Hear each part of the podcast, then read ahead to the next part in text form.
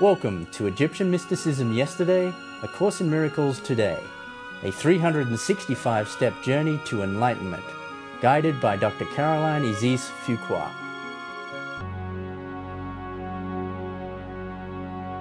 Step 158 Through countless experiences through eons, I have obtained knowledge and received the gift of vision.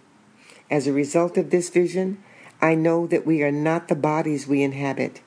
We are each, regardless of behavior or circumstances, an invulnerable, sinless, light filled emanation of the divine. And as I stand with and as this truth, the gift of vision I have received in seeing us all, I give to all.